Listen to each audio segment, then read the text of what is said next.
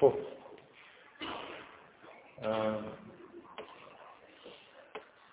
من این جلسه بدون مقدمه فقط یه اشاره بکنم به یه مجموع خیلی سریع به چیزهایی که جلسه قبل گفتیم.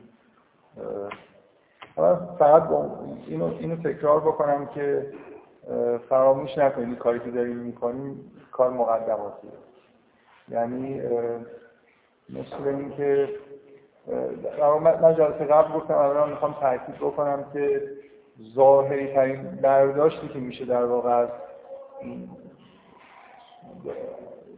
مطالب سوره کرده دارم میگم. برای خودم این حق و قائلم که وقتی که دقیق تر داریم می‌خونیم بعضی چیزا رو خود تغییر بدم. متوجه یعنی یعنی من تصورم اینه که همینجوری اگه آدم بشینه مثلا یه سوره رو بخونه خلاص یه چیزی می‌فهمه دیگه. از اینکه اولا دارم قطعه قطعه می‌خونم خیلی هم چیزها رو در واقع اصلا سوالایی رو مطرح نمی‌کنم خیلی عمیق نمیشم. فکر می‌کنم وقتی که عمیق‌تر آدم بحث می‌کنه بعدا یه مفاهیمی که شاید الان توی ذهن شما نیست این مطرح بشه اون وقت بعضی چیزا ممکنه یه خورده تغییر بکنه.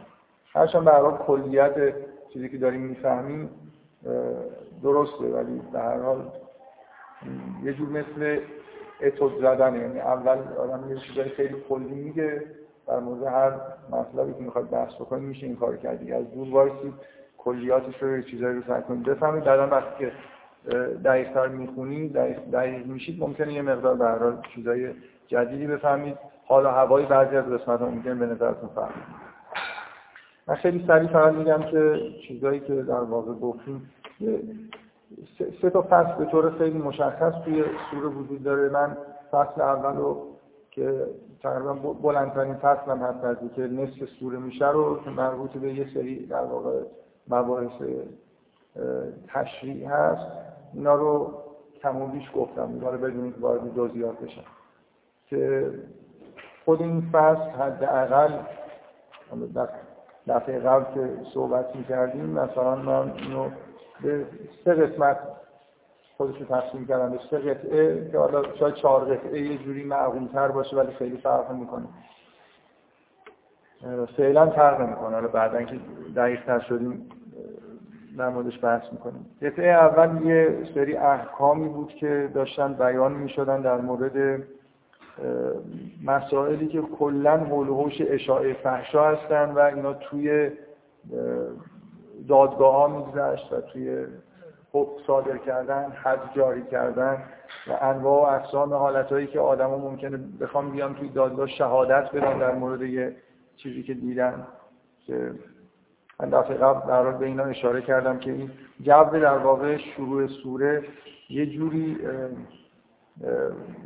صحنه هایی هست که خیلی خوشایند نیست صحنه هایی که به ایجاد میشه که مخصوصا آخرش قسمت آخر این قطعه که یه زن شوهری هستن که دادگاه واقعا یکی از شاید ناراحت کننده ترین چیزهایی باشه که توی قرآن بهش اشاره شده. خیلی خیلی چیز بدی. حالا بگذاریم قسمت دوم قطعه دوم در مورد مسئله اف که جاییه که در واقع اگه قطعه اول اینجوریه که انگار یه فحشای رخ داده. یا به هر حال داریم تحقیق می‌کنیم در مورد که رخ داده یا رخ نداده آدمایی میان رسما شهادت میدن در مورد مسئله. اگه ثابت بشه حد جاری میشه. اگر نه خودشون حد می‌خورن. قسمت دوم یه چیز خیلی شاید از جهات بدتریه که هیچ اتفاق نیفتاده ولی اشاره فرشا داره به صورت کلامی صورت می‌گیره. مثل اینکه اگه همونطوری که بعدا در ادامه همین آیات اشاره میشه که اینا انگار کل این چیزهایی که داره ذکر میشه اینا خطوات شیطان هستن اینا راههایی هستن که شیطان باز می‌کنه. چه اینکه کسایی مرتکب فحشا بشن بعد کار به دادگاه و حد بکشه. یا اینکه اصلا اگر شیطان موفق نشه که آدما رو من مجبور بکنه یا دعوت بکنه و اونا بپذیرن که گناهی مرتکب بشن حداقل این جزء خطوات شیطانی که خیلی دوست داره که بین مردم این حرفا باشه. در واقع یه بخشی از اون اشاعه فحشا رو بدونیم که هیچ فحشایی رخ داده باشه رو در واقع داره انجام این قطعه دوم بود که مسئله اف که ماجرای تاریخی داره که حالا من فعلا در موردش خیلی بحث نکردم. به نظرم بعدا که دوباره رسیدیم یه بیشتر در مورد این حواشی بحث می‌کنیم. این قطعه که خود طولانی هم هست شاید واقعا درست باشه که این هم دو قطعه در واقع بگیریم. چون فرقی نمی‌کنه از نظر مفهوم از اون جایی که دوباره حرف از این میشه که ان الذين يحبون تشیع الفاحشه به نظر میاد که دیگه چون مستقیما مسئله اسک مطرح نیست داره در مورد کل این دو قطعه قبل صحبت می‌کنه. یعنی منظورش از تشیع الفاحشه فقط این چیزی که اینجا اومده نیست. همون قسمت اول هم قسمت دومه. شاید بهتر بود دفعه قبلم که می‌گفتم اینو جدا می‌کردم. ولی زیاد توی مفهوم کلیش فرق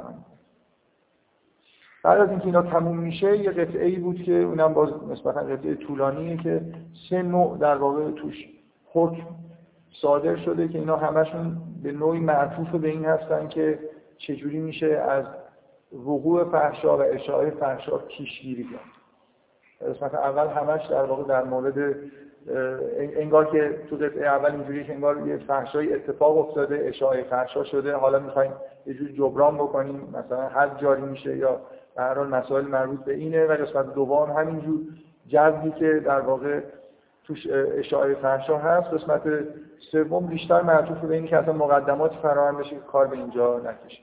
که حکم اول در مورد ورود به جاهای خلوت ورود به خانه هاست که باید حتما با اسم صورت بگیره تاکید به اینه. یه جاهای اماکن عمومی هستن یه سری اماکن خصوصی هست. به مؤمنین در واقع میگه که حق ندارن که وارد اماکن خصوصی بشن مگر اینکه قبلا اذن بگیرن. این یه جوری بیشتر اینجور به ذهن آدم میاد که آدم ها محتاط باشن که در معرض دیدن یه همچین چیزایی هم حتی قرار نگیرن که بعدا حالا بخوام شهادت بدن یا نه. قطعه حکم دوم حکم حجاب و در واقع دو, دو, دو چیزه. یکی چشم پوشی که هم به مرد هم به زن توصیه می‌کنه که کلا تو نگاه کردن در واقع محتاط باشن در حکم مربوط به زنها که علاوه بر چشم پوشی اینه که در واقع خودشون رو در معرض دید قرار ندن و حجاب داشته باشن دیگه از در مورد افرادی که ذکر میشه که حالا وارد جزئیاتش نشد. این دومین چیز دومین حکمه و حکم سوم احکامی که مربوط به در احکام نوع سوم احکام مربوط به ازدواج و تهیه کردن در واقع مقدمات و لوازم ازدواج هستن که حکم می‌کنه که افراد مجرد خودتون رو در واقع به ازدواج هم در بیارید. اگر نمی‌تونید مثلا ارفت پیشه بکنید در آخر این این مجموعه در واقع چیزایی بود که توی فصل اول اومده که یه سری احکامن که همشون به نوعی متمرکز روی مسئله فحشا و اشاعه فحشا هستن بیشتر. فصل دوم در مورد یه دفعه کاملا چیز دیگه یه فضای دیگه ای داره که با یه آیه خیلی معروف شروع میشه که الله نور و سماوات و اسم این سوره هم از همینجا از تأکیدی که روی نور هست اومده. اینجا در واقع من دفعه هم سعی کردم حداقل شروع این فصل اون چیزی رو که داره به ما نشون میده اینه که اصلا چرا این احکام داره وضع میشه؟ چرا حد قرار جاری بشه؟ چرا این همه جلوی اشاعه فحشا قرار توی جامعه گرفته بشه؟ وقتی اینا رو می‌خونی تا, اینجا خب حالا ممکنه آدم همین به عنوان طبق عادت بنا به چیزهایی که قبلا شنیده و اینکه به حال ممکنه یه احساسی داشته باشه که این کارا کار مثلا کارهایی که داره جلوگیری میشه کارهای خوبی نیست. ولی توی این فصل یه خورده به نظر میاد که یه دید خاصی داره مطرح میشه که اصلا موضوع اینه که یه, یه چیزی وجود داره که در واقع نور الهی وجود داره و این نور الهی بعد از اینکه حالا تمثیل خیلی مفصلی در مورد اینکه نور خداوند چی هست زده میشه حرف از اینی که این نور الهی در یه بیوتی قرار داره. خانه هایی هستن اونها نورانی هستن. و این آیه های لحن تجلیل آمیزی نسبت به این خونه ها و خانواده هایی که در واقع خانواده های نورانی هستن داره فکر می‌کنم اینجاست که یه جوری در واقع این احساس به وجود میاد که همه اون احکام وضع دارن میشن برای اینکه انگار این خونه ها حفظ بشن و این نور الهیه که پخش بشه. خونه های بیشتری باشن که نورانی باشن و در واقع یه جوری محفوظ باشن در مقابل چیزایی که در هست. من تقریبا تا اینجاش رو حالا کم و بیش در مورد آیه به آیه خوندم. ولی تا آخر این فصل هم رفتم ولی چون آخر جلسه بود خیلی با دقت نگفتم. می‌خوام از این به بعدش رو یه خورده دیگه حالا بخونم. یه ذره مثلا توضیح بدم تا برسیم به فصل سوم که فکر می‌کنم فهمیدن شاید یه خورده از فصل اول دوم سخت‌تر باشه. ادامه این آیه نور و اون تجلیلی که در واقع از افرادی هست که انسان های نورانی هستن خانواده های نورانی هستن و تشریح این احکام انگار در واقع برای حفاظت اونهاست و برای اینه که خونه های بیشتری در واقع این وضع داشته باشن این نور به جای اینکه فحشا اشاره پیدا بکنه اون نور الهی اشاره پیدا بکنه بین مردم. بعد از ذکر این موضوع دو تا تمثیل هم حالا در مورد کفار هست. کفاری که نور فرقشون در واقع با اون افراد مؤمن اونایی که به اصطلاح عارف هستن نور الهی دارن اینه که اصلا هیچ خبری انگار از نور ندارن. دو تا تمثیل هست. تمثیل اول اینه که اعمال کسایی که کافر هستن مثل سرابیه در یه بیابانی که کسی که تشنه است فکر می‌کنه این آبه ولی وقتی که بهش می‌رسه احساس می‌کنه. می‌فهمه که آب نبوده و خداوند اونجا در واقع حسابش رو تصویه می‌کنه مجازات می‌کنه و خداوند سریع الحسابه. و دومین تمثیل این تمثیل رو واردش وارد جزئیاتش نمیشه همون که تمثیل نور رو واردش نشدم در که کلیاتش داریم بحث تمثیل دوم هم یه چیزیه که به شدت در واقع شاید درست نقطه مقابل اون تمثیل نور اونجا لایه های نور بود که حرف از این نور نور روی نور قرار گرفته. مثلا یه چراغی دورش شیشه یه که اون درخشان این توی مشکات قرار گرفته و این مشکات توی خونه ها.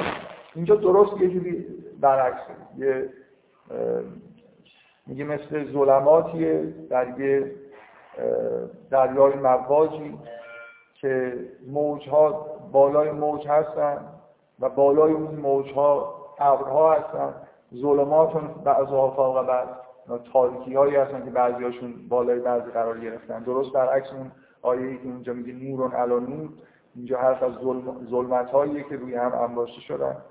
و بعض این تمثیل وقتی که دستش رو بیرون میاره حتی دستش رو نمی‌تونه ببینه و هر کسی خداوند درش نور قرار نداشته باشه نور نداره.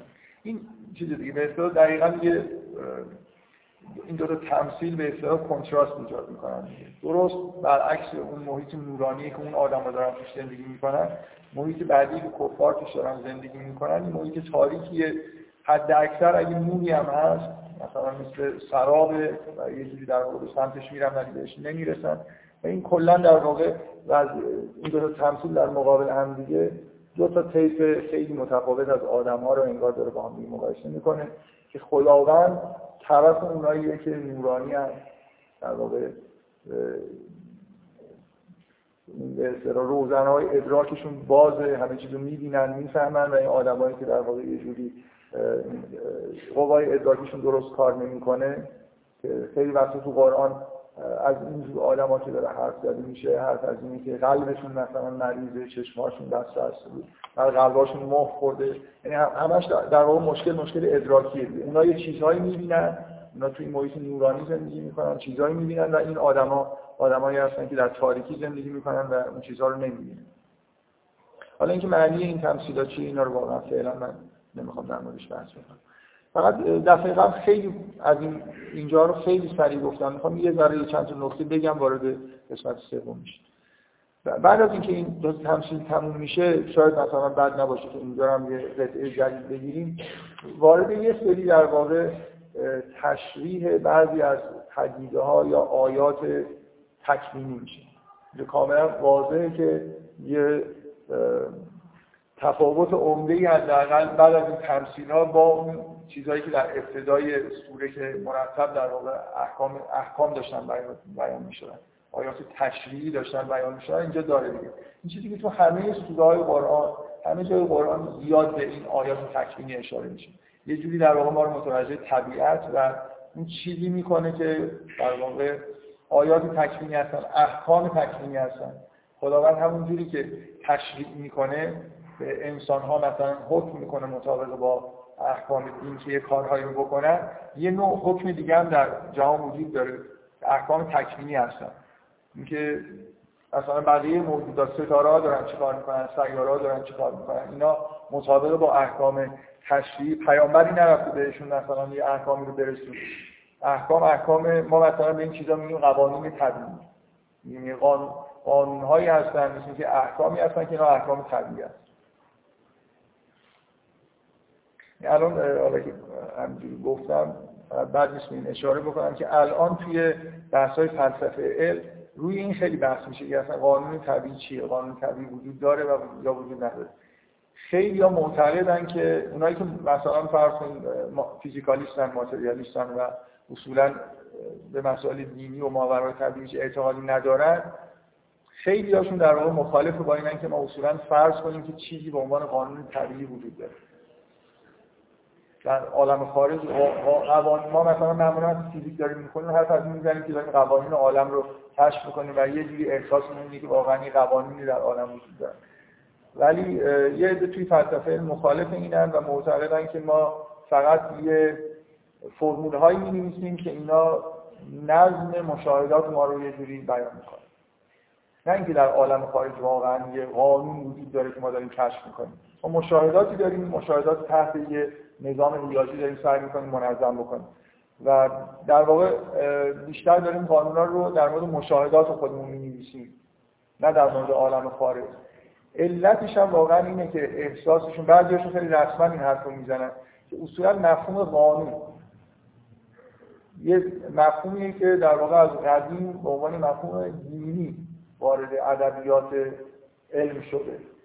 یعنی تا وقتی قانون گذاری نباشه اصلا چه معنی داره که ما قائل به این باشیم که طبیعت یه قوانینی داره براش حکم می‌کنه؟ دقت می‌کنه به نظر دارم به نکته مهمی توجه می‌کنم یعنی یه خود دقت بکنید اصولا مفهوم مفهوم قانون یه مفهومیه که واقعا همین اسم در واقع به همین دلیل در واقع وارد حوزه فلسفه و علم شده که احساس مردم که قبلا خب همه به نوعی در دیندار بودن این بود که واقعا خداوند احکامی در واقع انگار صادر کرده. قوانینی رو گذاشته و بعدا جهان بر اساس اون داره رفتار می‌کنه.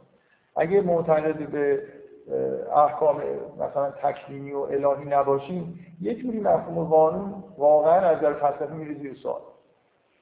به اصطلاح یه داله به غیر از اینکه بخوان اعتراضای غیر دینی اعتراض از جنبه دینی بکنن حرفشون اینه که قانون وقتی حرف از یه چیزی می‌زنیم باید به اصطلاح انتولوژی داشته باشیم. باید بگیم که این قوانین چی هست. من, میگم قوانین در عالم خارج وجود دارن خب مثلا فرض ذرات وجود دارن قانون ها چی هستن؟ از نظر فلسفی من باید درشون یه چیزی قائل بشم دیگه.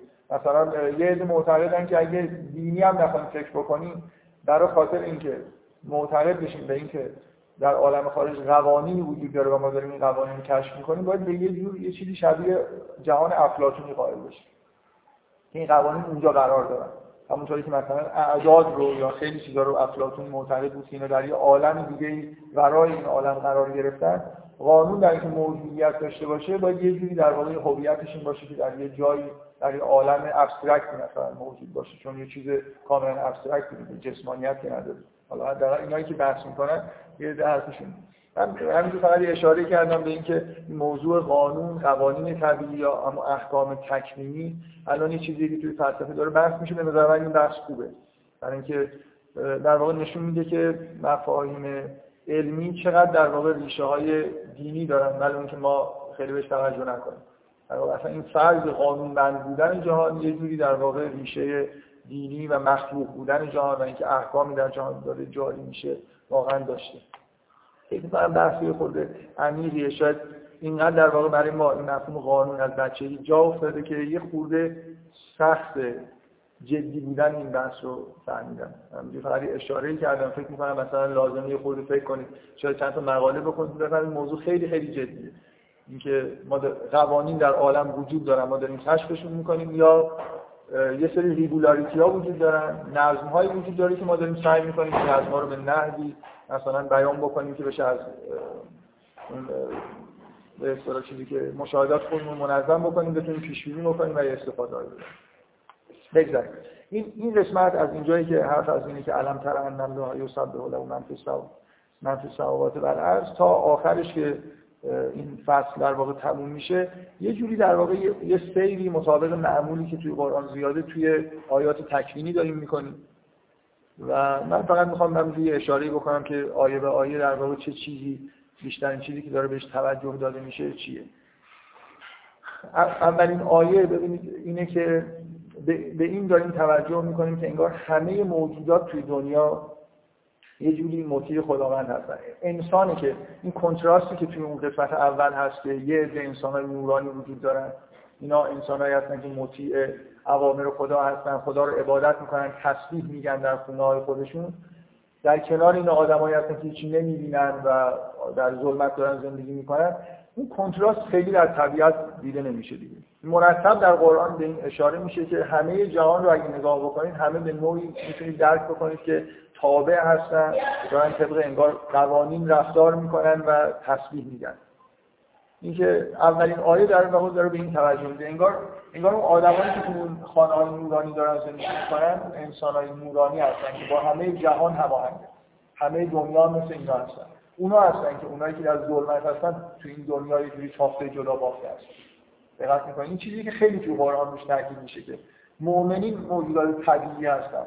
کفار هم که غیر طبیعی و بقیه دنیا فرق و اینجا به نظر من خیلی چیز دیگه. بعد از اینکه این کنتراست بین اون در واقع تضاد زیاد بین اون آدمایی که توی در واقع تصحیح میگن و همه ذکر میگن و در یاد خدا هستن غرق در مثلا نور الهی هستن بعضی اون نمایش میده و پشتش یه دنیای ظلمانی که کفار توش زندگی می‌کنن یه تصویری از دنیا میاد از جهان که میگه الان تر ان الله یصد به له من فی السماوات و بقیه دنیا رو آسمان و زمین رو نگاه کنید اونا هم همه دارن تصویر میگن. همه مطیعن مخالفت امر خدا کلا در این جای وجود نداره.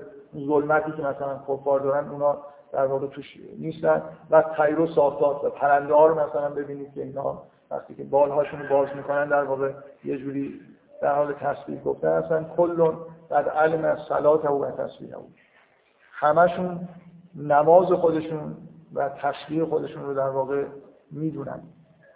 من در مورد این آیشون قبلا یه جایی بحث کردم ولی فعلا واقعا قرار نیست خیلی وارد جزئیات بشیم که این مفهوم شلات و تسبیح اینجا دقیقا به چه معنی؟ وقتی که حرف از این زده میشه که همه آسمان و زمین در حال تسبیح هستن واقعا یعنی چی, چی باید بفهمیم ازش؟ که دارن مثلا با کلام ذکر میگن یا نه یه چیز دیگه است. و خدا و خداوند والله علیم به ما یفعل. و خداوند می‌دونه که اینا چی می‌کنه پس این آیه که خیلی چیز دیگه خیلی به طور طبیعی اینجا ظاهر شده مثل مقایسه بین اون دو تا تیپی که توی آدم وجود دارن با بقیه دنیا و اینکه اون در واقع تیپ اولی که مثل بقیه دارن رفتار می‌کنن. حرف از اینی که اینا توی خونه هاشون تصویر میگن دنیا هم نگاه کنید همه تصویر میگن ولی الله ملک السماوات و الارض و الی الله و خداوند مالک در واقع آسمان ها و زمین پادشاهی آسمان ها و زمین دست خداونده و الله المسیح. اینا اینا به شدت تکوینی ان دیگه. این اصلا این شکاف بین تشریع و تکوین بیشتر در واقع بین آدم هاست دیگه. ما می‌تونیم مثلا از بعضی ما از احکام تکوینی که نمی‌تونیم سرپیچی بکنیم. از قوانین طبیعت نمی‌تونیم سرپیچی بکنیم. تنها کاری که می‌تونیم بکنیم این یه جایی که در واقع جای تشریعه و یه اختیاری انگار داریم اونجا می‌تونیم سرپیچی بکنیم که خب به اندازه کافی می‌کنیم. و اکثریت آدما در واقع در ظلمت قرار می‌گیرن برای اینکه اون جوری که در واقع طبق اون قوانینی که باید زندگی بکنن زندگی نمی‌کنن. در بقیه دنیا در دنیای غیر انسانی اصولا قوانین طبیعی حاکمن و همه دارن تبعیت می‌کنن. همه اطاعت دارن می‌کنن. و خداوند پادشاهیش در واقع در آسمان و زمین همه جا کاملا به وضوح در واقع دیده میشه. اگه خداوند و قانونگذار تکوینی عالم بشناسید می‌بینید که همه دارن از خداوند تبعیت می‌کنن. خب این این دو تا آیه یه چیز خیلی ساده رو دارن بیان می‌کنن. آیه بعدی که نکته توش هست من شاید بیشتر هر چیزی می‌خوام به این اشاره بکنم اینه که حالا بغیر از اینکه خب این آیه خیلی معروفیه که در مورد تشکیل ابرها و نمی‌دونم آمدن باران داره صحبت می‌کنه و شاید بیشتر از هر جای قرآن خیلی در مورد اینکه ابرا میان بارون میاد در قرآن عنوان یکی از آیات الهی صحبت میشه اینجا شاید با جزئیات با جزئیات بیشتری میشه بقیه جا. کتابی که مرحوم مهندس بازرگان نوشته به اسم باد و باران در قرآن خیلی در مورد این آیه بحث کرده از دقیق بودنش از نظر علمی که چجوری باران شکل می‌گیره. و اینکه خب یه خود عجیبه دیگه که چجوری این توصیف در قرآن اومده و با هم به اصطلاح حالا بازرگان طبیعتش اینجوری بود که خیلی این چیزا اهمیت می‌داد که اینو جزء معجزات علمی قرآن می‌دونه که با این دقت مثلا یه چیز علمی رو که الان ما می‌دونیم و توصیف کردیم یه توصیفی در واقع اینجا هست که چجوری ابرها میان جمع میشن و بعد از بینشون مثلا باران میاد. و, و یه و یه نکته دیگه تا, اینجا به نظر می‌رسه که باز یه نکته تشریحی داره گفته میشه دیگه. مثلا نگاه بکنید به اینکه خداوند مثلا باران رو میفرسته برای شما. ولی ولی نکته تو این آیه چیز دیگه است. بعدش اشاره می‌کنه به اینکه میگه و ینزل من السماء من جبال فیها من برد به طور تمس به طور استعاری در واقع اشاره به چیزی که حالا ما مثلا بهش میگیم تگر همین باران همین بارانی که مایه رحمته یه جایی هم تبدیل به یه چیز مخرب میشه. می‌تونه مثلا کشاورزی رو نابود بکنه. و یه در واقع ترسناکه. جایی که تگرگ میباره احتمال خرابی در واقع. همون انگار همون بارانه توی شرایطی اون رحمت الهی داره به سمت دیگه ای در واقع میره. و میگه یونان من از تمام من جبال فیها من برد این فیوسیب و به این یشا و یصرف هم یشا این نکته اصلی این آیه است. شما ببینید که حالا بعد از اینکه اون در واقع نمایش کلی این که همه در طبیعت مثل انسانان مؤمن تابع و تصویح روی خدا هستن یه چیز دیگه ای تو این آیه داره گفته میشه. این ادامه اون آیه نیست. یه بار دیگه مثلا به یه آیات دیگه الهی داره اشاره می‌کنه که مثلا ببینید باران جزء مثلا نشانه های خداوند داره اشاره به این می‌کنه که طبیعت رو هم نگاه بکنید اگه اگه مثلا احکام تشریعی که حالا گفته شد که بعضیا تازیان می‌کنن مجازات میشن اینو بغیر از تشریعی که ما بین انسان ها کردیم و آدم ها مثلا در بنا به حکم خداوند ممکنه یه نفر تازیان رو بزنن خدا خودش هم این کار رو می‌کنه توسط طبیعت. کما اینکه بارها توی قرآن به این اشاره میشه که خداوند توسط همین قوانین طبیعی در واقع توسط عالم تکوین احکام احکام تشریع انگار داره جاری می‌کنه. انسان ها رو اقوامی که مثلا تبهکار هستن رو نابود می‌کنه. در واقع همون چیزایی که جلوه رحمت هست توی حالتی مثلا اگه باد یه بار شما خوشحال میشین می‌تونه نابود کننده هم باشه. اینجا اشاره اشاره اصلی در اون نکته اصلی آیه به نظر میاد که شما ببینید که خداوند توسط طبیعت هم مجازات می‌کنه انسان ها رو. فقط اینجوری نیست که مثلا پیغمبر اومده باشه و این مجازات های اینکه همه عالم همه چیز مثلا رحمت باشه فقط در سختگیریایی در احکام تشریع هست. اینجوری نیست. خداوند در طبیعت هم مجازات داره.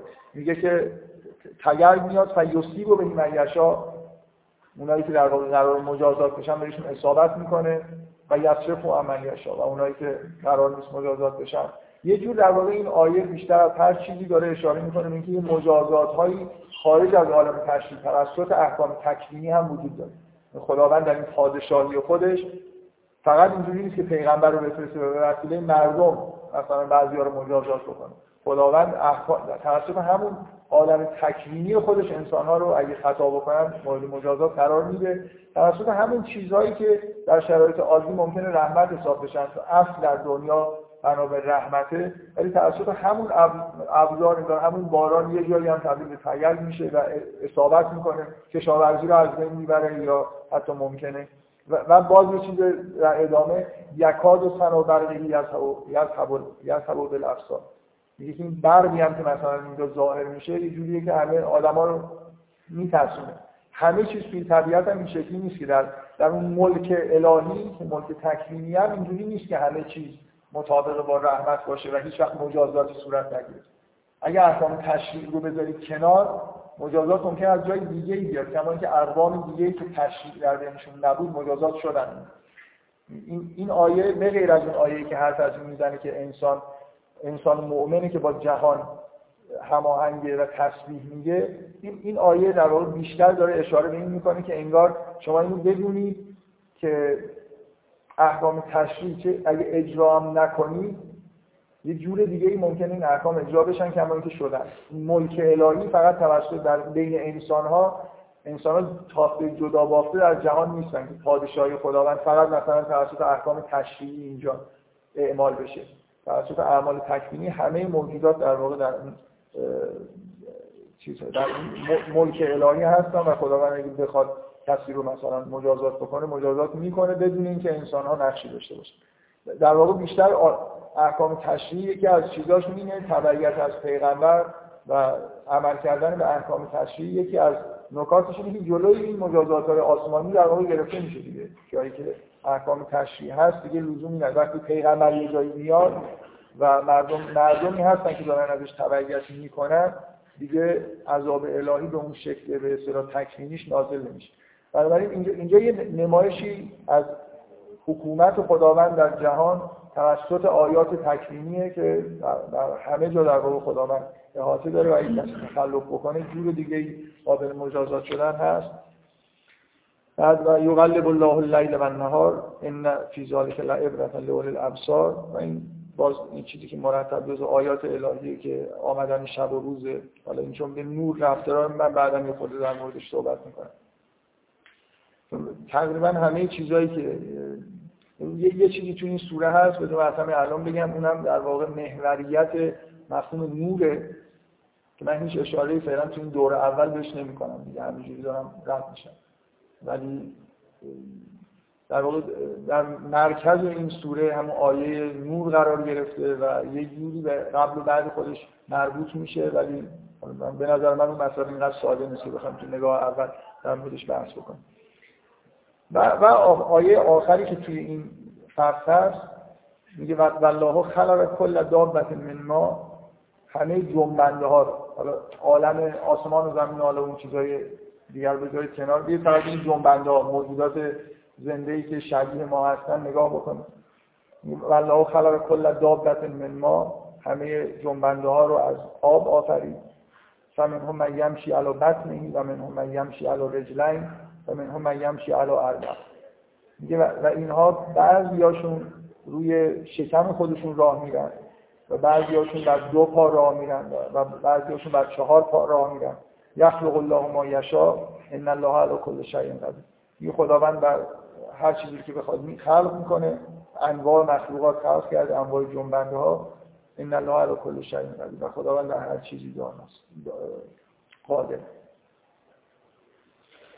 ببینید اینجا باز به عنوان آخرین آیه که اینجا از نکته اصلی در واقع نه خلقت موجودات نه اینکه یه آیه در واقع مثلا یکی از آیات تکوینی رو خداوند از می‌تونه مثلا تنوع بغیر از اینکه قدرت خداوند داره بیان میشه که می‌تونه موجودات مختلف خلق بکنه تاکید این مفهوم نشیه دیگه.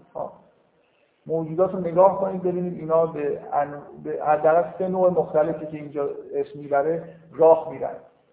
مثلا راه رفتن موجودات زنده است چرا؟ برای خاطر اینکه ببین چیزی که به نظر من باز اینجا بیشتر در موردش داره تاکید اینه که همیشه توی قرآن یک تمثیلی هست که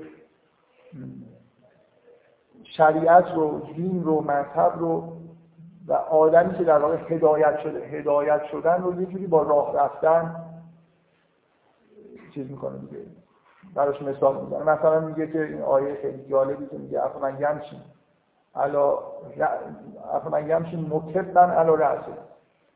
اهدا میگه آیا اون کسی که روی صورت خودش مثلا فرض کنید یا آدمی رو در نظر بگیرید که یه جور راه رفتنی برای خودش یاد گرفته که مثلا تو صورت خودش راه میره برعکس مثلا بالانس می‌زنه ممکنه بشه تمرین بکنید جوری راه بره.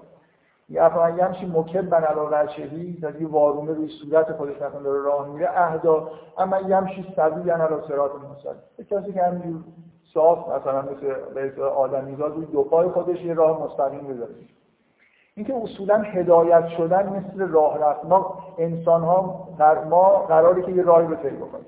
اصلا دین اومده احکام تشریح شدن برای اینکه ما یه راهی رو طی کنیم.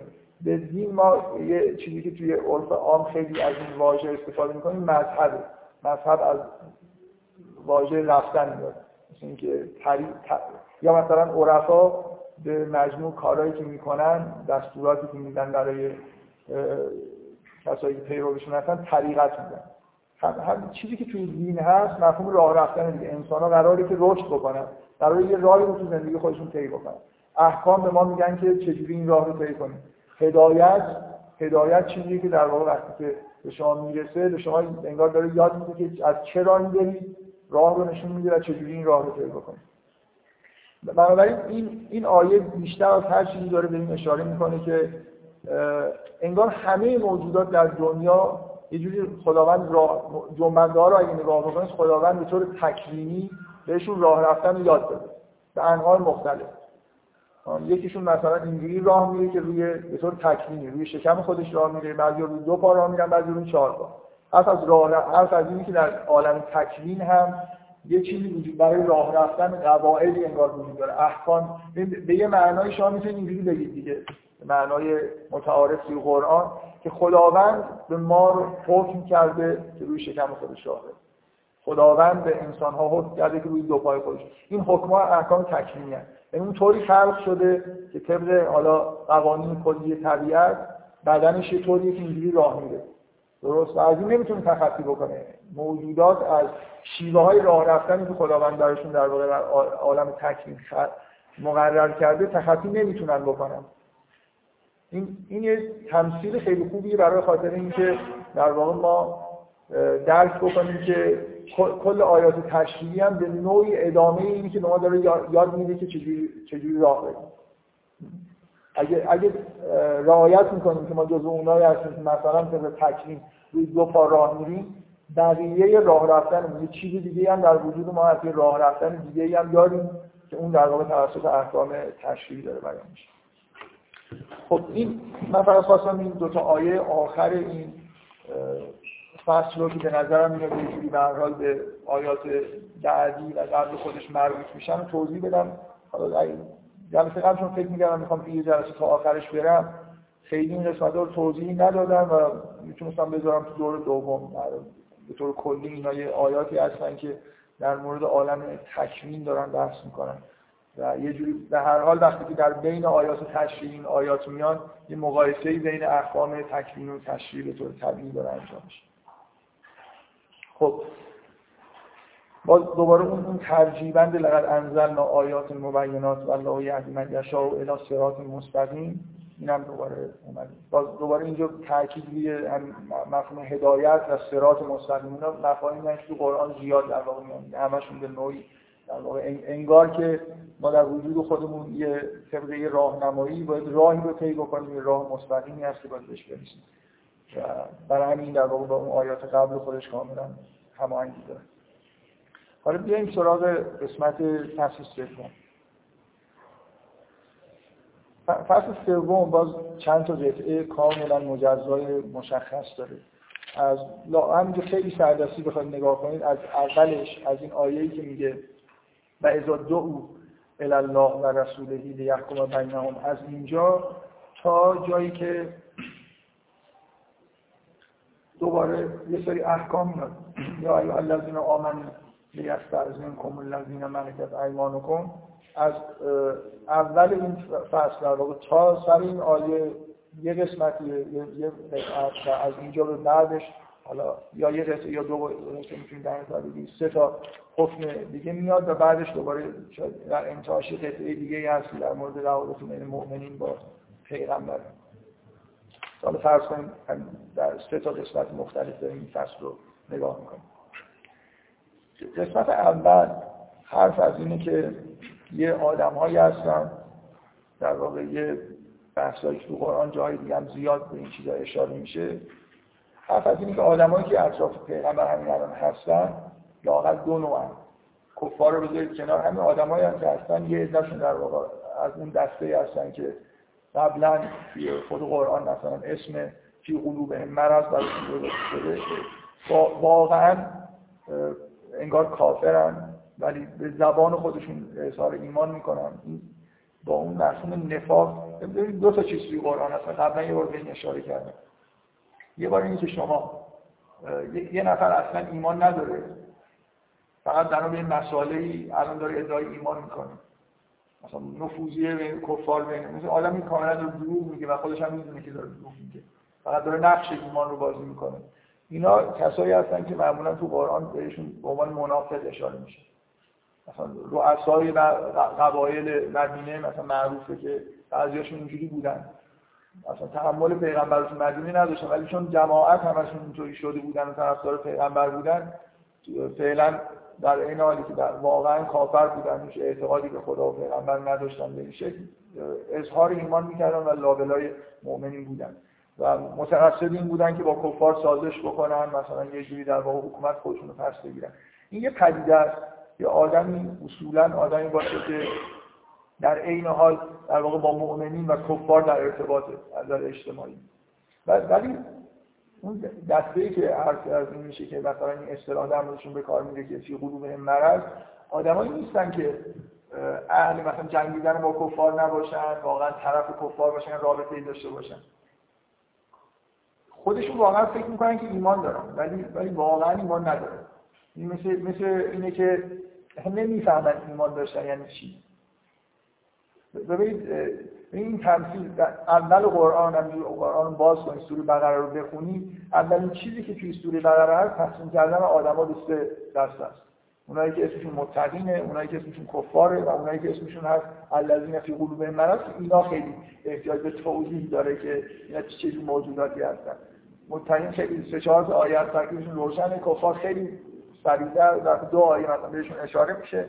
ولی در مورد الذین فی قلوبهم مرض 7 ده تا آیه اونجا هست. با دو تا تمثیل وجود داره. اول سوره بقره که اینا رو بفهمید اینا وضعیتشون چجوریه. ببین مشکل همین مشکل ادراکیه. در واقع آدم اینجوری به سه دسته تقسیم میشن. فکر کنید که یه چیزی هست یه یه چیزی هست که قابل دیدنه. برای همه آدما نمی‌تونن ببینن. مثلا واقعیت های دینی خداوند وجود خداوند معاد چیزهایی که در واقع دین گفته میشه اینا چیزهایی که قابل دیدن یعنی شما می‌تونید به حالتی برسید که انگار دارید مشاهده می‌کنید اینا خب و عمیقا هم بهش باور داشته باشید و ایمان داشته باشید. من واقعی کلمه مسئله مسئله اونجا مسئله ادراک آدمایی هستن که به یه حدی از درک می‌رسن که خداوند رو معاد و همه این چیزهایی که در واقع دین تبدیل میشه اصولا چیزای اصولی رو انگار که دارن می‌بینن مشاهده می‌کنن به همچین مرحله می‌رسن و اینا آدمایی هستن که ایمان دارن. در اونجا توصیف میشه که این افراد افراد متقی میگه یؤمنون بالغیب. انگار اصلا دارن به سمت چیزهای پنهان گرایش پیدا می‌کنن. یه چیزهایی هست که همه ما می‌بینیم. یه چیزهایی هست که همه نمی‌بینن. ولی بعضی از آدما در اثر تقوا دارن یه چیزایی می‌بینن. به اون سمت دارن کشیده میشن. افراد مؤمن افراد متقی اینایی که در واقع واجد همین نور الهی هستن اینا آدمایی هستن که یه, چیزی رو می‌بینن که بقیه نمی‌بینن. حالا از اون آدمایی که نمی‌بینن اونا دو دسته میشن. آدمایی که اصلا یه جوری منکر این هستن که چیزی وجود داره که من نمی‌بینم. آدمایی هستن که خلاصه یه چیزایی به یه دلایلی مثلا قبول دارن که خدا هست ولی اینکه نمی‌بینن. درسته؟ ممکنه ببینید یه عده آدما اصلا همین چیزی که ما به عنوان دین میگیم نمیپذیرن اینا جزء کفار. آدمایی هستن که نه می‌بینن نه حتی در حد حرف قانع میشن که یه چیزی وجود داره. ممکنه من شما رو با این برهان مثلا عقلی قانع بکنم که خداوند وجود داره. این به معنای نیست که شما به حدی می‌رسید که مثلا مشاهده دارید می‌کنید این چیزی که باید ببینید و می‌بینید و واقعا ایمان میارید. ولی لاقل قبول می‌کنید که دین درسته و میایید جزو دیندارها قرار می‌گیرید ممکنه یه آدمی باشه واقعا پیغمبر رو دیده یه چیزهایی در واقع در پیغمبر دیده که مطمئن شده که این پیغمبر مثلا به یه جاهایی وصله. ولی نه اون جاها رو می‌بینه نه واقعا شن پیغمبر رو می‌فهمه. همینجوری به نظرش میاد که این آدم خیلی خوبیه و نمی‌تونه مثلا ممکن معجزاتی دیده باشه. نمونه خیلی واضح برای الذین فی این مرض تو قرآن قوم بنی اسرائیل که دنبال موسی رو افتادن اینا هیچ چیزی واقعا اصلا در این حد نیستن که بخوان چیزی نمی‌دونم از عالم غیب مشاهده بکنن بخوان اصلا ایمان واقعی داشته باشن. حضرت موسی اومده اینا رو حرکت داده منافعشون هم یه با حرکت کردن دنبال از موسی. جور در اومده معجزاتی هم دیدن. اگر ازشون بپرسید واقعا اعتقاد دارن به حضرت موسی. می‌دونن که این پیغمبر خدایی هست این پیغمبر خداست. اینقدر موجود توی راه میدن که شکی از نظر اینکه این پیغمبر خدا هست یعنی ندارن. ولی اون ایمان توی قلبشون مستقر نمیشه. قدرت ادراک مثلا اون به قوای ادراکیشون یه مشکلی داره. اینکه حرف از اینه که توی قلوب این مرض نه انگار یه قلبشون یه داره. هر چقدر که موجود ببینن به اون حالت ایمان نمی‌رسن. اینا آدمایی نیستن که دروغ بگن. بگن که ما مثلا ایمان داریم ولی بعد مثلا فرض کنید آدمایی باشن که یه جوری با کفار چیز داشته باشن رابطه داشته باشن. ممکنه کاملا توی جزء مؤمنین باشن با مؤمنین جنگ بیان حتی یه جوری مجاهدتایی هم بکنن ولی آدمایی نیستن که واقعا ایمان آورده باشن. قدرت در واقع رسیدن به ایمان رو از نظر ادراکی ندارن. اینکه این سه دسته در واقع این سوم که دسته خیلی پیچیده هستن آدمایی هستن که در حد کلام اگر ازشون بپرسید واقعا فکر می‌کنن دارن راست میگن.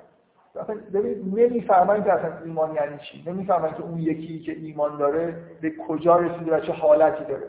حالت ایمان آوردن رو درک نکردن ولی در حد کلام واقعا اعتقاداتی دارن توی این قسمت این قسمتی که تو این سوره هست هست در بیشتر این چیزی که بیشتر تاکیده اینکه آدمایی که اطراف پیغمبر هستن دو دسته هستن. اونایی که مؤمنن واقعا جزو مؤمنین هستن و کاملا در واقع مطیع حرفای پیغمبر هستن.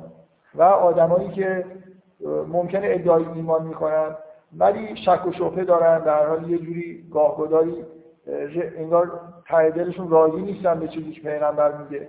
این این چیزی که تو این قسمت در واقع داره در موردش صحبت میشه. من می‌خوام سعی کنم که یه خود بگم که چرا این آیه ها خیلی خیلی به نظر من مهمن. و چرا اینقدر در واقع یه جوری مربوط میشن به این سوره که اگه شما خود دقت بکنید به نظر میاد که لابلای اون احکامی که داشت احکام تشریعی که داشت صادر می‌شد در یه سری چیزای تکلیمی توصیفی از افراد مؤمن کافر و بعد یه سری آیات تشریعی شده.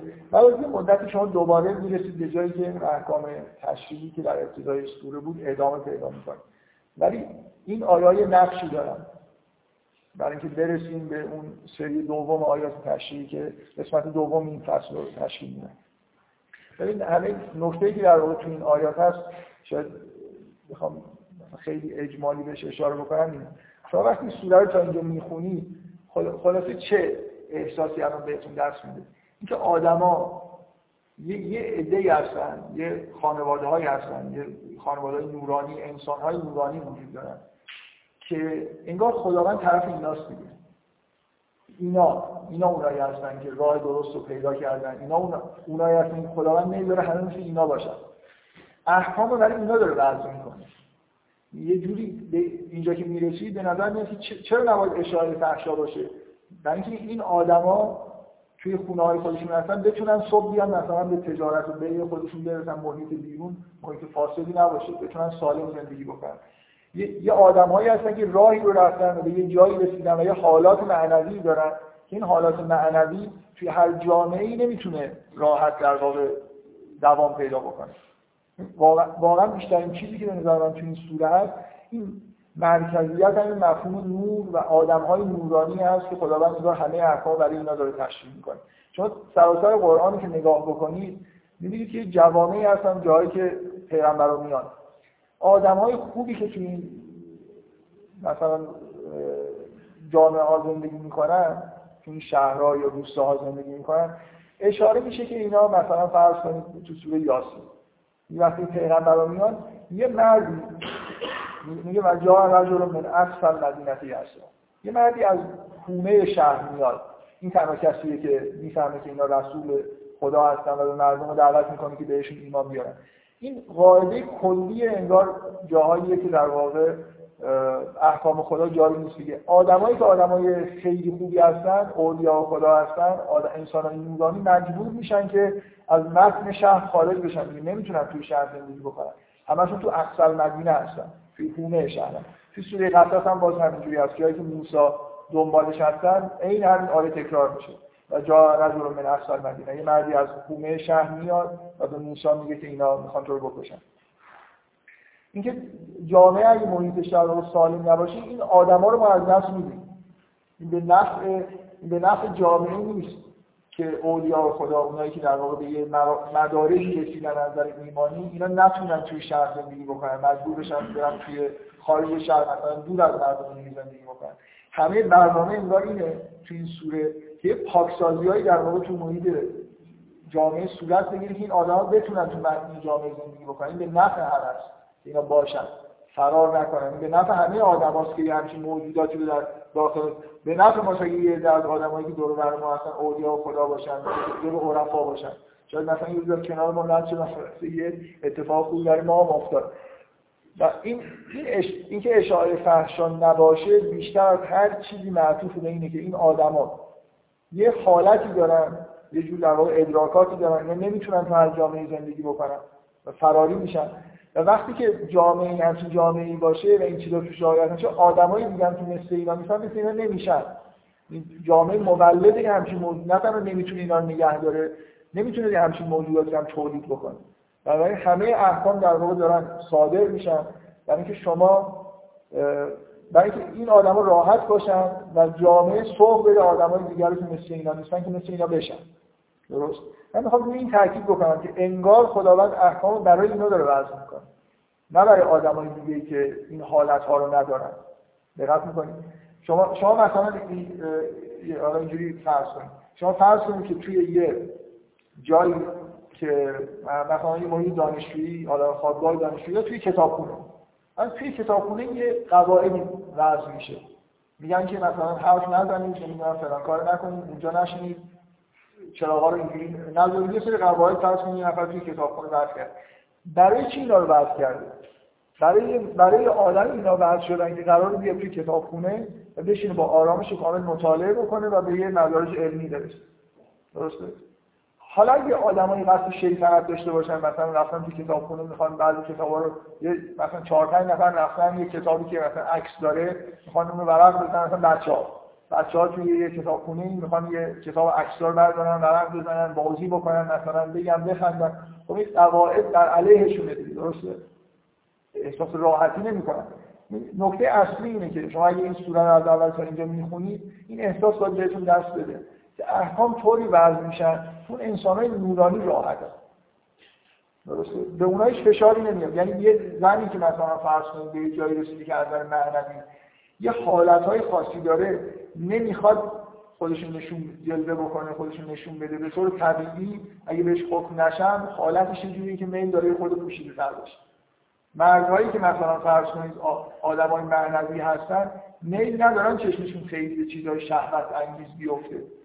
و زنی که حالت معنوی داره دوست داره شهوت ایجاد بکنه و مرد دوست داره به همچین صحنه‌های نه اینکه اینا مطلقا همچین موجوداتی اهلی هستن که بخوان مرتکب زنا بشن یا در مورد این چیزا حرف بزنن. اصولا اهل این چیزا نیستن. یا حالتهای معنوی دارن که مغایر با این کار هست درسته؟ بنابراین به نظر میاد نه تنها به این آدم هیچ فشاری از در این احکام نمیاد اینا راحت میشن. ولی به بقیه مردم میشه. اکثریت مردم اینجوری نیستن. این حالات معنوی رو ندارن جزو مؤمنین و متقین واقعی که یه جوری به سمت غیب رفته باشن و این مشاهدات مثلا یه ادراکاتی غیر از ادراکات مردم معمولی داشته باشن واقعا اینجوری نیستن. انسان اکثریت انسان ها انسان نورانی اگر نور دارن خیلی نور, نور کمی دارن. در حال موجودات خیلی نورانی نیستن.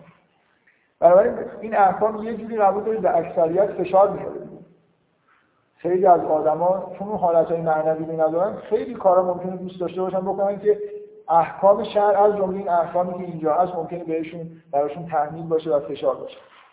در واقع عین بچه‌هایی هستن که رفتن تو کتابخونه ولی نمی‌خوان دنبال دانش و نمی‌دونم درس خوندن و دانشمند شدن نیستن. یه بازی گوشی هم می‌خوان بکنن می‌خوان مثلا فرض کنید حالا گاهگداری یه کارهای غیر از کتاب خوندن هم کتاب نگاه کردن هم حتی انجام بدن. مثلا خیلی خسته شدن شاید بخوان اونجا خورده دنبال هم میگن بزن واقعا مردم عادی نسبت به این آدما مثل بچه‌ها هستن نسبت به آدمای بالا. یه خود بازی گوشتر یه خود در واقع بیشتر. مثلا مشغول شهوات میشن واقعا خیلی ممکنه سرگرم بشن لذت ببرن زندگیشون اصلا روی همین چیزا پایگذاری بکنن. ولی اینا آدمایی نیستن که به این چیزای مثلا لذت های سطح پایین خیلی توجه داشته باشن خیلی مشغولش باشن. بنابراین در اینا بهتره که جامعه اینجوری باشه. مثل اینکه ما یه قوانینی داریم خداوند اصولا در تمام احکام دینی داره احکامی رو تشریح می‌کنه که اگر همه مردم بخوان رعایت بکنن به اکثریتشون یه فشارهایی وارد میشه مطابق با طبیعتشون نیست. به آدم نورانی فشار وارد نمیشه که نماز بخونه. برعکسش فشار وارد میشه. یه روایت معروفی از همه نقل کردن. پیغمبر گاهی وقتی که نزدیک وقتی نماز می‌شد به بلا می‌گفت الهی یا بلا دختر خلاص هم مثل اینکه یه حالتی که دیگه بیتاب شده که زودتر انگار اینجوری برو این ارزان رو بگو که نماز بخون. آدمای نورانی اینجوری نیست مثلا احکام عبادی براشون یه چیزی باشه. اینکه اهل نافله یعنی بیش از اون چیزی که براشون واجب میشه خودشون برای خودشون یه از کاری دارن. برای خاطر اینکه دارن لذت می‌برن حالا اینو اینو دقت بکنید. اینکه ما احکام شر رو وقتی که توی دین داریم اکثریت مردم حتی اونایی که اطراف پیغمبرن جزو اونایی هستن که فی غروب مرض هستن خیلی موجودات نورانی نیستن حتی این منافق به معنای سیاسیش نباشن نفاق بیشتر مفهوم اجتماعی و سیاسی ولی الذین فی قلوب مرض چیزی در مقابل بین کفر و ایمان مفهوم سیاسی نیست. در ممکنه هیچ وقت با هیچ گروهی گروه سیاسی همکاری نکنه و خیلی ظاهرش هم ظاهر آراسته باشه ولی آدمیه که در واقع به اون حالات معنوی نرسیده. این این آیات دارن اینو به طور به نظر من خیلی جالب بیان می‌کنن. عکس العمل آدم احکام تشریح میشن. این آیات در صدد این هستن که به شما نشون میدن که عکس العمل آدم ها در مقابل حکم خدا چیه همین همین آدمایی که الان پیغمبر هستن اینا چجوری دارن با احکام الهی برخورد می‌کنن؟ اگر شما به آدمی که به جز الذین فی قلوب مرض شما انتظارش میدین که وقتی احکام تشریعی ساده میشه چیکار کنن؟ زناشون مثلا حجاب نمی‌ذارن. یعنی می‌ذارن. حتی منافقین هم ظاهر رو رعایت می‌کنن. شما نمی‌تونید به کلا به مردم بگید که ببینید بعضیاتون مثلا به این احکام رضایت ندارن بعضیا با جون دل رعایت نمی‌کنن براشون سخته برای بعضی راحتی. یه چیز پنهانی. ولی این احکام داره به یه شکل دیگه همین رو میگه داره این وضعیت رو تشریح می‌کنه فرض کنید که خداوند الان پیغمبر می‌خواد در مورد یه ماجرای حکم بده. اختلاف پیش اومده بین مردم و پیغمبر می‌خواد حکم کنه.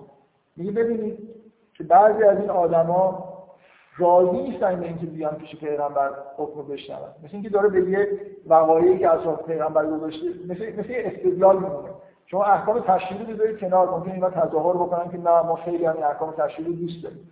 ولی اینو نمی‌تونن تظاهر بکنن.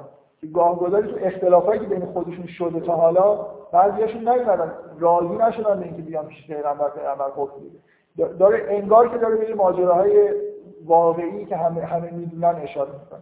میگه که میگه و اذا دعو الله و رسوله لیحکم بینهم اذا فریق منهم معرضون. میگه نگاه کنید ببینید که بعضی از این آدما وقتی که دعوت میشن به اینکه ببخشید اولین آیه اینه میگه و یقولون آمنا بالله و بالرسول و اطعنا ثم یتولا فریق منهم. میگه میگن که ما به خدا ایمان آوردیم و به پیغمبر ایمان آوردیم و اطاعت می‌کنیم. ولی بعد روی برمیگردیم. بعضیاشون. من بعد بعد از این. و ما اولئک بالمؤمنین. یعنی در مورد اطرافیان پیغمبر داره صحبت می‌کنه. بعضیاشون مؤمن نیستن. میگن که ایمان داریم ولی وقتی که دعوت میشن میگن که اطاعت می‌کنیم ولی بعدا برمیگردن. یه وعظا دو الی الله و رسوله لیحکم بینهم. یه وقتی دعوت میشن که خدا و رسول در موردشون حکم بکنه اذا فریق منهم معرضون. بعضیاشون اعراض می‌کنن. و یک لهم الحق یعتو الیه مزنون ولی اگه تو ماجرای حق داشته باشن میاد. همه همه ماجرایی که اینا چرا اعراض می‌کنن؟ شما این وضعیت رو نظر بگیرید پیغمبر می‌خواد مثلا حکم قضایی بکنه مثل قاضی نشسته و می‌خواد بین مردم حکم بکنه. چرا یه اعراض می‌کنن ولی تعدادشون می‌دونن که اینا حق باشون نیست. میگن اگه حق داشتن که میومدن چرا میترسن از اینکه برن بشینن پیغمبر بهشون حکم بکنه؟ برای اینکه احساس می‌کنن که حق باشون نیست. این همین این دلیلیه که این آدما از این احکام تشریعی هم اعراض می‌کنن واقعا. ولو اینکه در ظاهر نشون ندن. این احکام مال اینا نیست. ببینید مثل اینه که من الان با یه نفر اختلاف دارم می‌خوام برم پیش پیغمبر حق با اونه پیغمبر طرف اون رو می‌گیره. به سود اون حکم می‌کنه. بنابراین من یه جوری طبیعیه که از این حکمی که پیغمبر می‌کنه اعراض دارم دوست ندارم برم پیغمبر حکم بکنم. درست. این همین قضیه در مورد احکام تشریعی هم برقرار. خداوند داره برای اون موجودات نورانی احکام رو وضع می‌کنه نه برای من. واقعا احکام برای من نیست. اگه من موجود نورانی نیستم جزو کسایی هستم که در فی قلوب مرض هستن و ایمان ندارن احکام تشریع برای من نیست. بنابراین این این مثل یه جور ببینید این قطعه به نظر من خیلی مهمه. یه جور داره عکس عمل واقعی آدما رو در مقابل کل احکام نشون میده نه احکام. میگه که وقتی که به طور کلی میگه میگه اگر اذا دعو الله و رسوله لیحکم بینهم وقتی که اینا دعوت میشن که حکم در اینجا اینجا در واقع کل این قطعه مثل اینکه عکس عمل مردم در مقابل احکام داره نشون احکام می‌تونه احکام روزمره باشه در مورد اختلاف بین آدما. خداوند که الله که بین مردم اینجوری حکم نمی‌کنه. خداوند اون احکام تشریعی رو میفرسته اگه اینا رو در واقع مثل اینکه داره یه جوری استدلال استدلاله.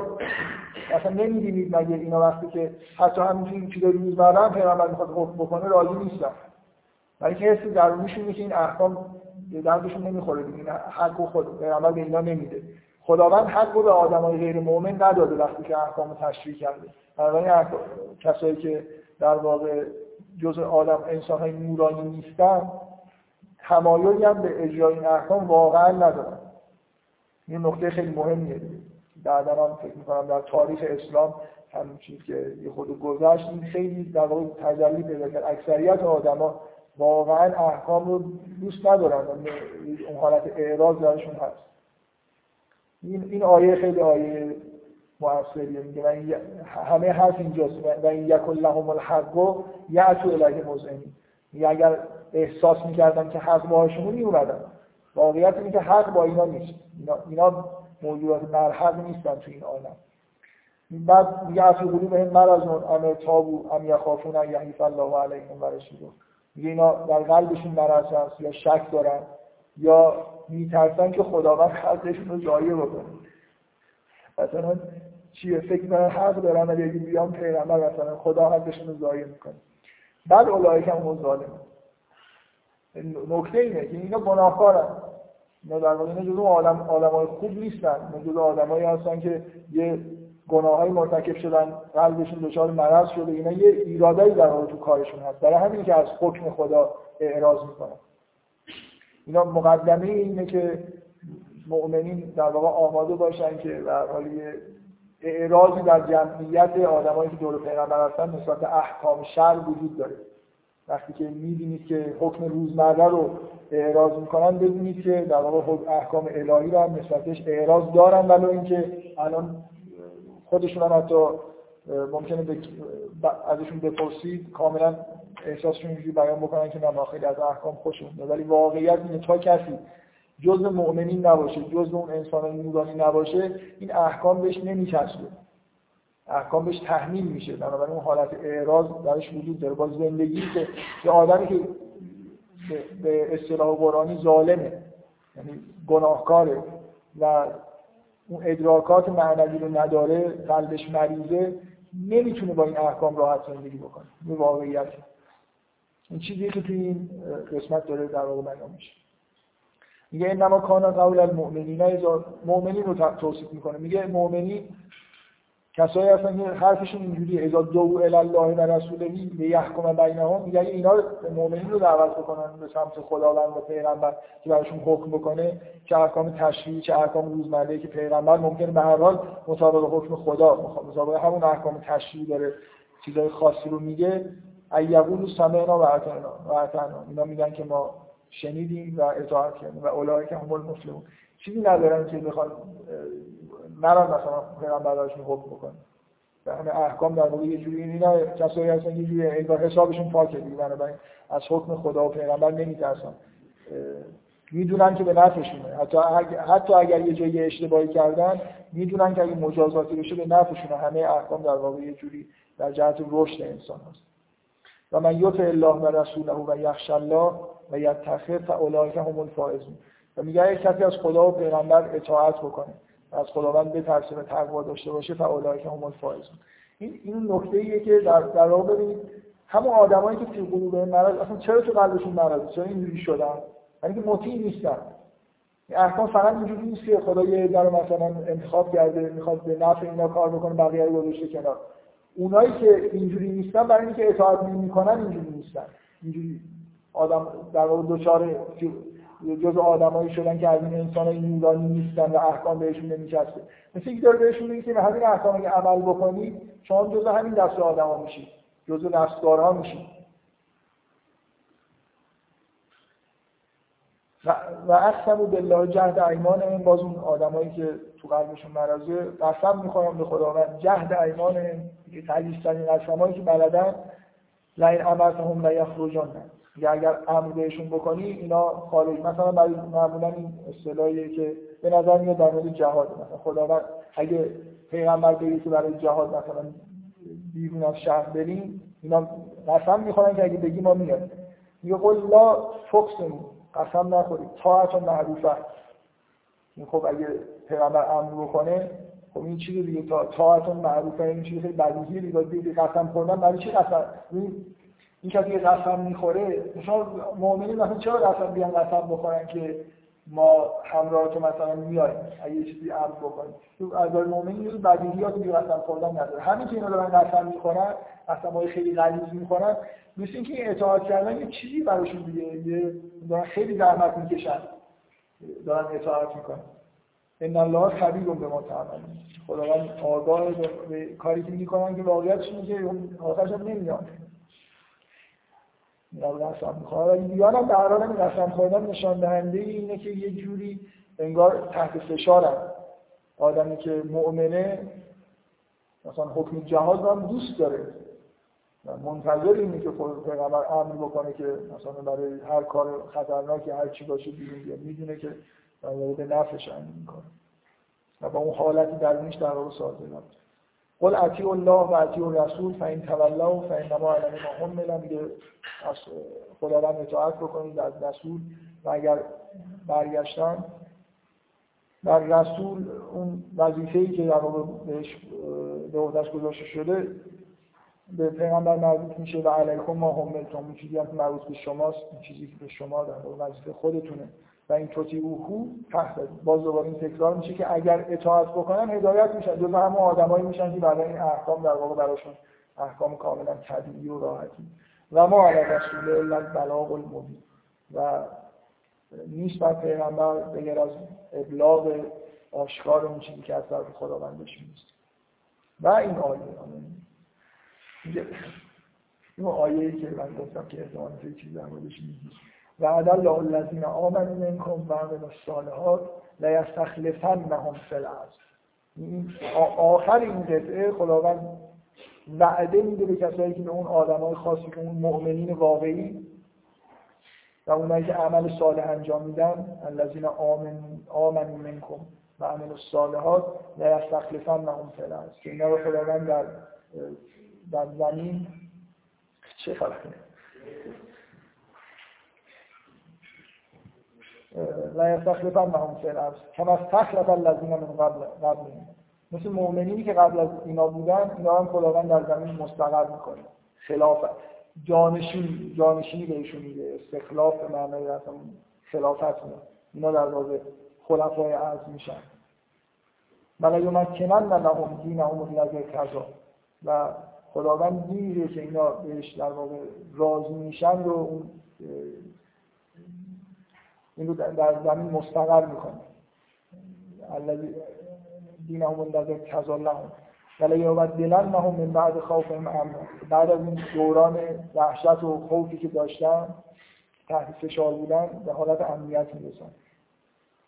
این وعده که به اون انسان های نورانی داره داده میشه دیگه. به اون هر کسی که به هر مقداری که ایمان داره تو این دوره میگذره. دوره ای که همش تحت فشار کفار هستی توی جامعه دارید زندگی می‌کنید که واقعا در زندگی کردن تو این جامعه براتون سخته و یه وعده میده که به یه آرامشی می‌رسه جایی که در واقع حکومتتون انگار مستقر شده و همین احکام اجرا میشه و اون جامعه اون طوری میشه که شما با راحت راحت می‌تونید زندگی بکنید. و لا یمکنن لهم دینهم الذی ارتضی دینی که این دین هم دین دین هم الذی دین رو به هم دین اینها چیزی که اینا بهش راضی هستن. بقیه راضی نیستن واقعا. همه این آدمایی که ادعای ایمان می‌کنن راضی نیستن. این انگار دین اینجور آدم هست این آدمایی که واقعا هدایت شدن ایمان دارن عمل صالح. همون انسانایی که اون بویوت نورانی زندگی می‌کنن دین واقعا دین ایناست. بقیه قراره که از این احکام تبعیت بکنن که مثل اینا بشن. در حال باید فشاری رو تحمل بکنن. در واقعیت اینه که دین انگار دین همه مردم نیست. دین این آدمایی که ایمان آوردن عمل صالح انجام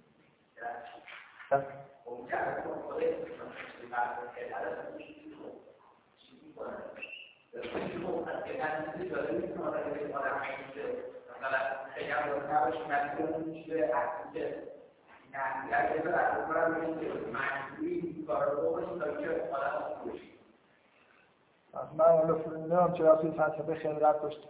اینکه آدمایی که قبول دارن پیغمبر رو همشون اینطوری نیستن که به جایی رسیده باشن که مثلا از ادراکی به رشدی رسیده باشن ایمان به معنای واقعی کلمه آورده باشن هدایت شده باشن.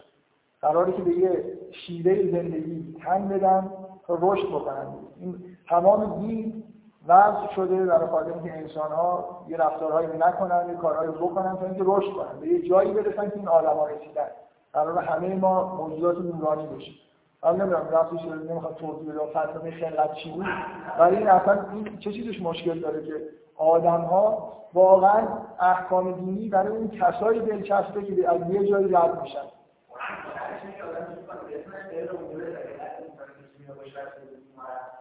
زور, زور چیه؟ یعنی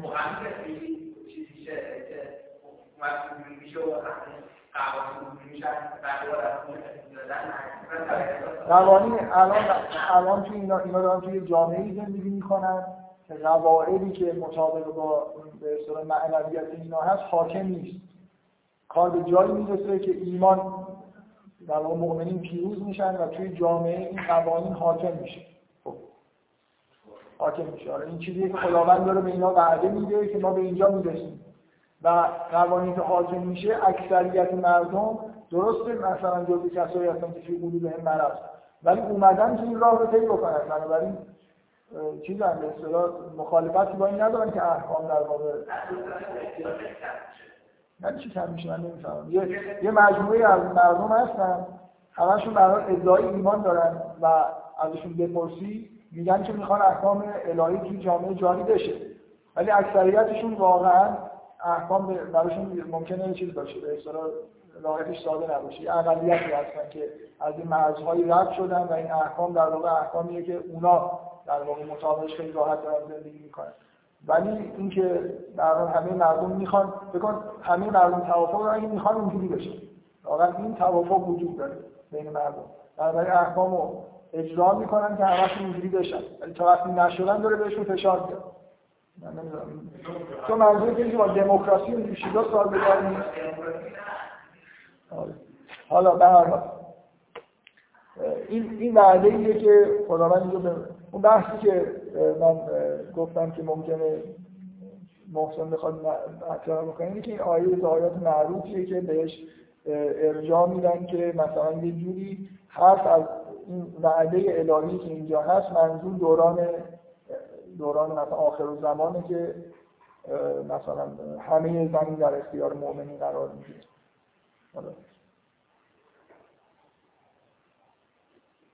خب طبق معمول که من در, مورد این موضوع که اینجا نمی‌خوام صحبت بکنم ولی فکر کنم اگه نگم ممکن محسن بگه خودم پیش دستی کردم گفتم که در حالی همچین مسئله اینجا هست بعدا می‌تونیم در موردش بحث بکنیم که واقعا از توی این آیه اون مفهوم در واقع در میاد یا نه. فقط من یه نکته که می‌خوام اشاره بکنم اینه که اصلا اگر از این آیه هم استنباط نشه از جاهای دیگه به نظر میاد که همچین استنباط میشه و این مسئله خیلی مسئله فرقه نیست. خیلی از مسلمانان اینو قبول دارن که همچین اتفاقی در آینده جهان میفته دقت می‌کنید مثلا این اختصاص به عقاید شیعه نداره. بنابراین این آیه به نظر من جزء آیاتی نیست که کسی بخواد در مورد اختلافات بین شیعه و سنی خیلی روش تاکید بکنه. بله.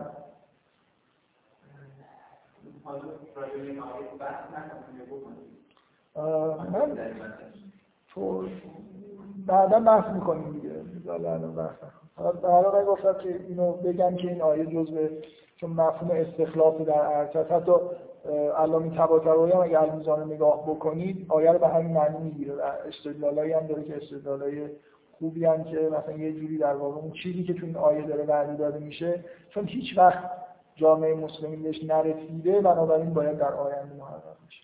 بذاریم بعدا در موردش بحث بکنیم. به نظر من اصلا موضوع خیلی موضوع فرقه ای نیست. برای اینکه اکثریت اهل تسنن بنا به روایات و بعضی از آیات اعتقاد دارن که یه همچین اتفاقی در دنیا میفته.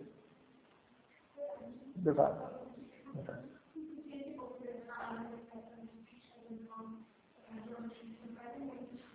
یعنی مؤمنینی که قبلا مثلا فرض کنید شما اقوام دیگر رو نگاه کنید. همه اینا که در قرآن ذکر میشن پیغمبران می اومدن مؤمنین خیلی در فشار بودن. ولی بعد یه جوری معمولا اینطوری بود که مثلا عذاب الهی نازل می‌شد طوفان نوح می اومد همه کسایی که مخالفین بودن از بین می‌رفتن و اینا استخلاف در اینا باقی میموندن در زمین. دقیقا چیزیه که در واقع اشاره میشه که در قبل هم این اتفاق افتاده. هر وقتی پیغمبری اومده آخرش خلاصه اینایی که ایمان آوردن جانشینان اصلی شدن و بقیه یا از بین رفتن حالا در مورد مثلا در مورد قوم حضرت یونس اینجوریه که همه ایمان آوردن. بنابراین استخلاف این شکلی با از بین رفتن کفار انجام نشد. و یعبدون ان لا یشرکون بی شیئا و من کفر بعد ذالک فاولئک هم الفاسقون. که انگار بعد از اینکه این اتفاق افتاد حالا عبادت بکنید منو و شرک نورزید. و کسی که بعد از این کافر بشه فاولئک هم الفاسقون اینا فاسق هستن. و عقیم الصلات و آت الزکات و اطیع الرسول لعلکم ترحمون. خیلی پایان خوشی داره بعد از این چیزی که نمایشی که از این که یه آدمایی هستن که اینا واقعا به احکام نسبت احکام اعراض دارن نهایتا داره به مؤمنین به مؤمنین واقعی بعدی داره میشه که شما یه روزی در واقع کسایی هستید که دین اونطوری که شما در واقع دوست دارید حاکم میشه و بعدم توصیه به این که وقتی که این اتفاق افتاد نماز بخونید زکات بدید از رسول تبعیت بکنید در لکم ترحمون. لا تحسبن الذين كفروا معجزین فی الارض و مأواهم النار و لبئس المصیر فکر نکنید اینایی که کافر هستن اعجازی دارن در زمین می‌کنن و مأواهم النار و جایگاهشون آتشه برای اسم نصیب چه راه که خب این قسمت تموم شد این این قسمت یه جوری بیش از هر چیزی نمایش اینه که در اصلاف پیغمبر همه این احکام در واقع به همه انگار به یه مقدار تعلق نداره. بعضی از آدم حالت اعراض دارن نسبت به احکام الهی و این گفتم به نظرم مهم باتر اینکه خیلی خیلی کلیه. در واقع یه جوری من فکر می‌کنم که تو این قطعه داره یه چیزی بیان میشه. اینکه چرا ادیان بعد از اینکه مثلا پیامبران میرن خیلی زود تحریف میشن. حتی در احکام. مثلا شما دین یهود همه ادیان در غیاب پیغمبرا خیلی زود به سمتهایی میرن احکامشون یه اعوجاجایی پیدا می‌کنه برای اینکه واقعیت اینه که اکثریت مردم احکام رو نسبت احکام اعراض کنه غالبا چون موجودات نورانی نیستن احکام اونطوری که باید درک نمی‌کنن. بنابراین یه جوری آدمایی هستن که اگر حتی به اصطلاح منافع شخصیشون هم ملاک نباشه احکام رو بدید دست مردم مردم یه جوری توش وجاج هایی در جهت اون چیزهایی که خودشون باش راحت ایجاد می‌کنن. این اتفاقی که تو همه ادیان افتاده. دلیل واقعیش هم اینه. این احکام احکام عامه مردم نیست. احکامی نیست که همه مردم خیلی خوششون بیاد و باش راحت باشن. چون از حجاب گرفته تو همین چیزهایی که تو این سوره هست همه این احکام در واقع یه جوری ممکنه برای بعضی فشار باشه و بنابراین در جهت های مختلف ممکنه توی این احکام اعوجاج به وجود بیاد. وقتی که شما یه چیزی احساس می‌کنید که و مخصوصا می‌خوام به این تاکید بکنم وقتی که یه چیزی احساس می‌کنید که براتون طبیعی نیست اگه, اگه اعراض نکنید ولی اون حالت وسطش رو هم نمی‌تونید راحت درک بکنید بفهمید و بمونید اینجا.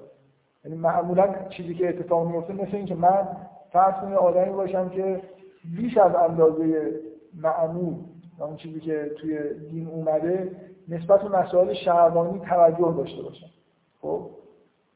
حالا و دلم نمی‌خواد اینجوری باشم. حالا من حکم حجاب چی کارش می‌کنم؟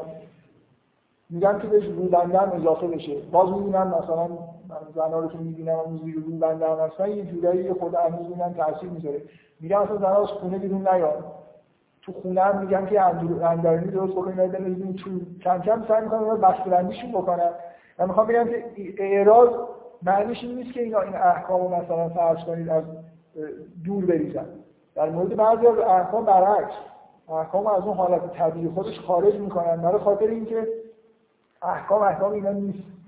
یعنی طرف حسش اینه که خب مثلا حکم ایجاب چیه؟ یعنی که شهوات رو مثلا کنترل بکنه. بعد نگاه می‌کنه این معنی شهوات خودش کنترل نشده. بنابراین یه جوری هی سعی می‌کنه که اینو سختترش بکنه. بنابراین تبدیلش می‌کنه به احکامی که برای خودش.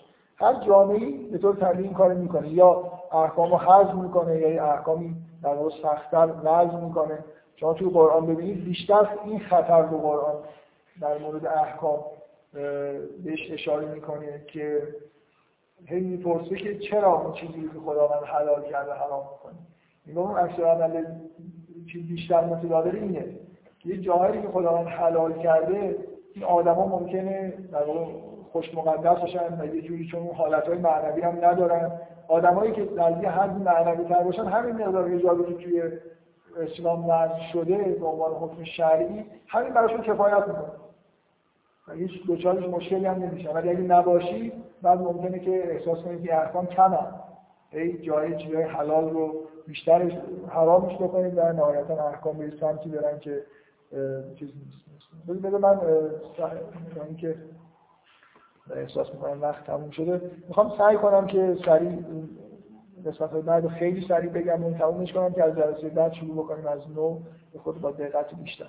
خب، ببینید این آیات اینجا رسیده که وعده به مؤمنین داره میده که یه روزی این پاکسازی که توی این آیات خواسته شده توی جامعه اجرا میشه. شما به جایی می‌رسید که جامعه همین دینی که خداوند در واقع وضع کرده دین در واقع برای شماست شما بهش راضی هستید همین حکم فرما دیگه بیرون مثلا توی خیابون میرید صحنه های شنید نمی‌بینید مشکلی براتون ایجاد نمیشه همه این فحشا از توی جامعه همه ارکان در جهت این بیشتر. این فحشا از توی جامعه جمع میشه. حالا اگه کسی تو خلوت خودش می‌خواد هر کاری بکنه اون رفتی صدمه ای به آدمای دیگه نمیرسونه. این مشکل خودش با خداست. ولی اینکه آدم بخواد بیاد اشاعه فحشا بکنه این چیزیه که تو این آیات داره سعی میشه که در واقع باش مبارزه میشه این وعده وجود داره که شما یه روزی در همچین جامعه زندگی می‌کنید و تمکن پیدا می‌کنید استخلاص پیدا می‌کنید یه جوری اوضاع خیلی خوب میشه. این خطاب به آدم هایی که الان توی جامعه دارن زندگی می‌کنن که به شدت تحت فشارن. حتی خود مثلا مدینه فقط مؤمنین توش زندگی نمی‌کنن. یهودی هم هستن. از بیرون هم مرتب در حال تهاجم هستن کفار نسبت بهشون امنیت ندارن و در این احکام وقتی که اجرا میشه به هر حال اینطوری که باید شاید توی جامعه حتی خود مدینه مثلا اجرا نمیشه. به هر حال یه وعده این شکلی هست. ببینید یه بار دیگه از اینجا به بعد شبیه اون چیزایی که آیاتی که مربوط پیشگیری از اشاعه فحشا بود یه بار دیگه داره تکرار میشه. فقط به این دقت بکنید که یه, یه چیزی روش فرق می‌کنه. اینا مثل اینی که از اینجا فرض بر اینه با این آیه استخلاف فرض بر اینه که دیگه اون احکامی که مربوط بیرون خونه هاست اجرا شده. کسی از بیرون خونه بدون اجازه داخل خونه نمیاد حجاب داره رعایت میشه. مثلا حرف از این که نکاح صورت بگیره همه این احکام داره به نوعی اجرا میشه. حالا اینجا تکرار اون آیه ها نیست. مثل یه جور در واقع تفسره هایی به اون سه تا موضوعی که قبلا گفته شده میاد. منتها اینجا دیگه شما مثلا در مورد قوانین داخل خونه ها داره بیان میشه. دقت می‌کنید؟ اون خطری که در جامعه هست دیگه وجود نداره. حالا حالا مثل اینکه سراغ این بریم که توی خونه ها چجوری قرار این احکام اجرا بشه. یعنی علاوه بر اینکه توی اون احکام قبلی تأکید اینه که هر بیتی هر خونه یه حریمی داره برای خودش. نباید بدون اجازه برید توش.